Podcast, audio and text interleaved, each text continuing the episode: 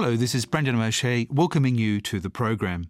Today we meet the Holocaust survivor and cellist Anita Lasker Wallfisch. If somebody had asked me there and then, Oh, I hear you've been in a concentration camp, tell me about it. Where would you start, you know? Where would you start? I would have said, Have you got a whole week free? I will uh, tell you what happened. All over the world, Auschwitz has become a symbol of terror, genocide, and the Holocaust. The camp was established by the Nazis in 1940 in the suburbs of the city of Oświęcim, which, like other parts of Poland, was occupied by the Germans during the Second World War. On January the 27th, 1945, surviving Auschwitz prisoners were liberated by Red Army soldiers. One of those prisoners was Anita Lasker Wallfisch. For almost 50 years, she remained largely silent about the near total destruction of her German Jewish family. Both her parents and grandparents perished in concentration camps. The imprisonment of her sister and herself when they were teenagers, her transportation to Auschwitz Birkenau, and how she avoided extermination, becoming the only cellist in the camp orchestra. In her book Inherit the Truth, which Anita Lasker Wallfisch wrote initially for her children and not for publication. She recalls her audition playing Schubert's Marche Militaire for the director of the orchestra, Alma Rosé, the composer Gustav Mahler's niece. She also remembers performing a solo for the infamous Dr. Mengele, the ruthless Nazi concentration camp doctor. It was Anita Wallfisch's musical talent that ensured her survival. It was only in 1996 that Anita Lasker Wallfisch returned for the first time to Germany. Since then, she's been frequently to read from her book and to present lectures and talk with Germans about her horrific past. I met Anita Lasker Wallfisch during one of these visits and asked her firstly how accurate the many accounts of the Holocaust in films and books actually are. Well, I think my sister said quite right. I don't know whether she said it or I said it. There are no words to describe this disaster. I mean, these films are always a very uh, honest and very well-meaning attempt to bring the whole thing a bit nearer to, uh, you know, to people's understanding. But basically, it's not describable what actually happened there. You were silent for 44 years in the sense that you you didn't come to Germany. You eventually came because your orchestra was coming here. And I'm wondering, what was the moment where you decided that you needed to talk about the horrible things that had happened? I never decided anything. It just so happened that it was really the 50 years of the liberation that liberated people, in a sense, to dare ask questions. One had a sort of hook to hang it on. You know, after 50 years of the liberation, suddenly people asked questions, and I mean, I was, it was quite surprising. I mean, I was chased from one studio to the other to suddenly talk about the Holocaust. I thought, well, what is the matter here? There was a reason to ask questions, but you know, we used to be upset in the beginning that nobody asked questions. In the meantime, I understand quite well why nobody asked questions. What can you ask? And if somebody had asked me there and then, Oh, I hear you've been in a concentration camp, tell me about it where would you start? You know, where would you start? I would have said, "Have you got a whole week free? I will uh, tell you what happened." It's not a conversation piece. This is really the answer. It was completely undescribable what happened there. But uh, it's interesting that 50 years later, I mean, when the great celebration um, took, or commemoration rather, took place, people started asking questions. Now we got 60 years, people ask questions, and it's a very good thing to bring it to people's memories what, what happened. But not in a sense, you know, I'm always quite uh, concerned about the fact that we shouldn't put the Holocaust in a sort of bubble as something that happened and it's finished and it's, it's in the past.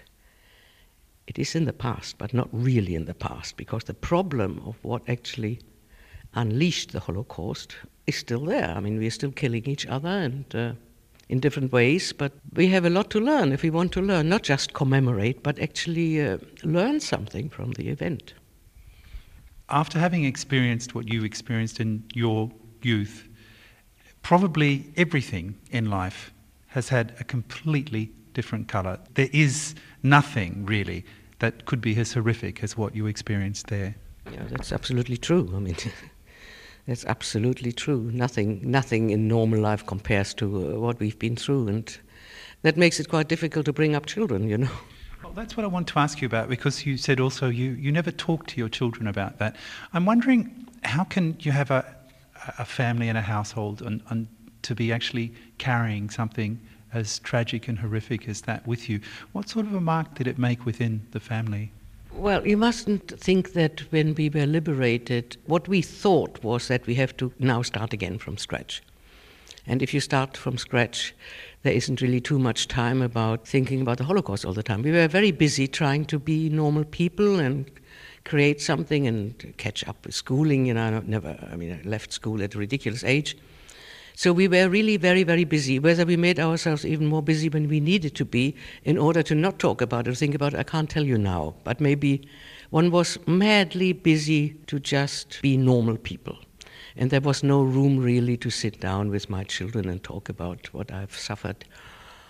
But people are different, you know. Some people did speak to their children. I did never intended not to speak to my children. It just so worked out that we had no time, and I wanted to be a sort of mother that uh, sews on buttons and takes them to their lessons rather than somebody you know who's been through this horrific thing. And also, I didn't want to somehow sully my children's minds with something. You said that you carried with you a lot of hatred for the Germans, and I'm wondering about the first time that you did decide to come, what you felt for the people that you saw, what you felt for walking once again on German soil, and where it led you.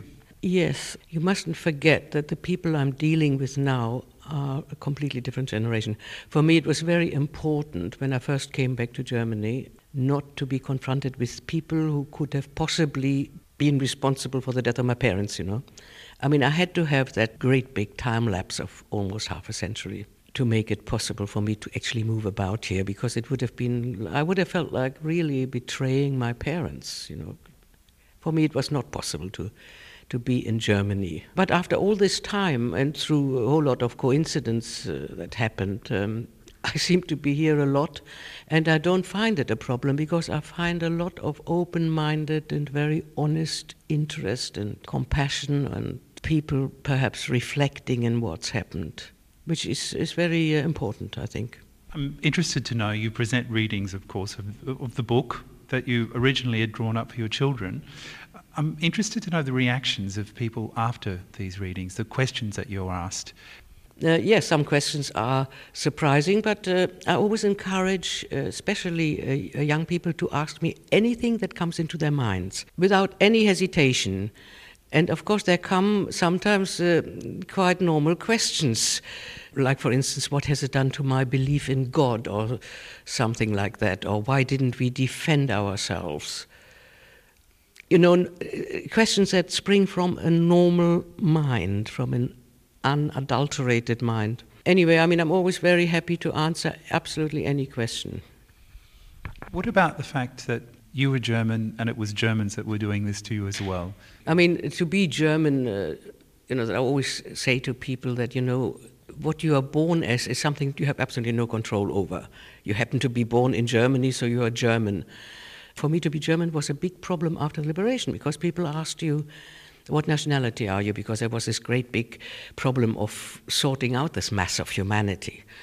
And to, in those days, to say that you are German was not a, was not a very welcome thing. A German was immediately then the underdog. So I always had to quickly explain, well, I, am born here, but I'm German, but I'm not really German. I'm really Jewish. And it made me realize how absolutely stupid it is to have labels put on people. I had so many labels put on me. I was a normal person, I was a dirty Jew, I was a louse, and then I was a displaced person. Always labels. We should get rid of the labels and look beyond the labels at the person.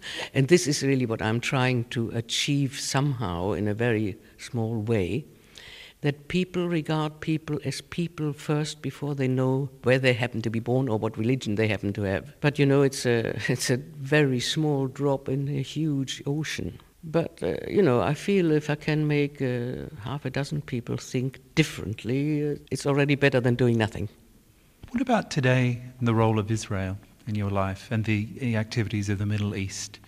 the Middle East is certainly heartbreaking, but I mean, it just shows you see, what could you do with all these Jews who actually have survived after the idea of getting rid of a whole race? Well, there are there some that have survived. You have to put them somewhere. I mean, there wouldn't be an Israel if there hadn't been the Holocaust. And people think this is so easy, you know, that you put all the Jews into one place and then everything will be okay. But of course, one has forgotten that there were already people living in that particular place. I am very, very critical of what is happening from both sides. And everybody I know, uh, I've got a lot of people living in Israel, uh, you know, relatives, highly critical of what is going on. But it is very easy to criticize Israel if you don't know the background of it. You know, the very few people know what happened in 1948. It makes me very, very sad to also, of course, it gives rise to tremendous anti Semitism again. But you see, not every Jew is an Israeli, but every Israeli is a Jew. That is another thing that you must always remember. And something, of course, which is very important to know actually, what are Jews? You ask somebody, what do you think is a Jew? You will not get a correct answer. Jewish people are people who've been chased out of Palestine hundreds of years, thousands of years ago went into all directions on this earth, speak different languages, adopted different civilizations, but they're all Jews. Now, it's quite possible that I meet an Ethiopian Jew and can't actually talk to him, but we're both Jews, and if Hitler was still around, he'd say, You've got to kill them.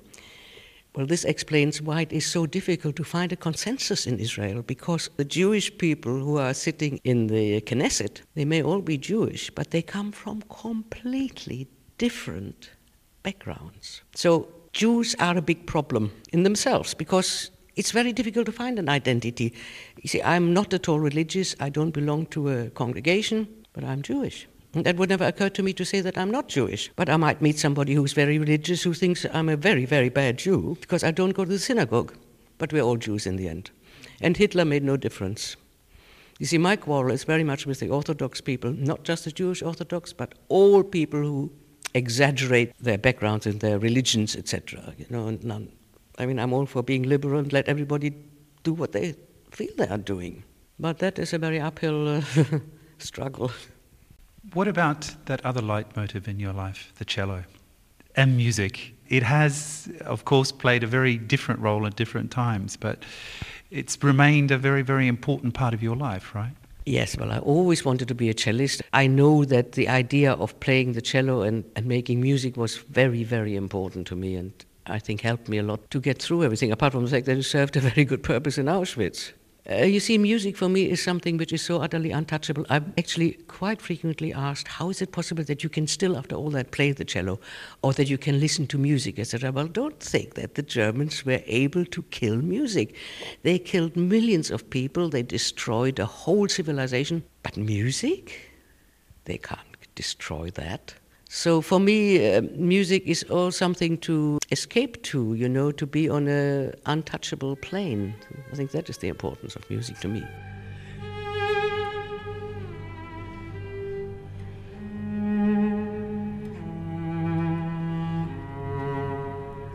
Anita Lasker-Wallfisch, bringing us to the end of this week's program.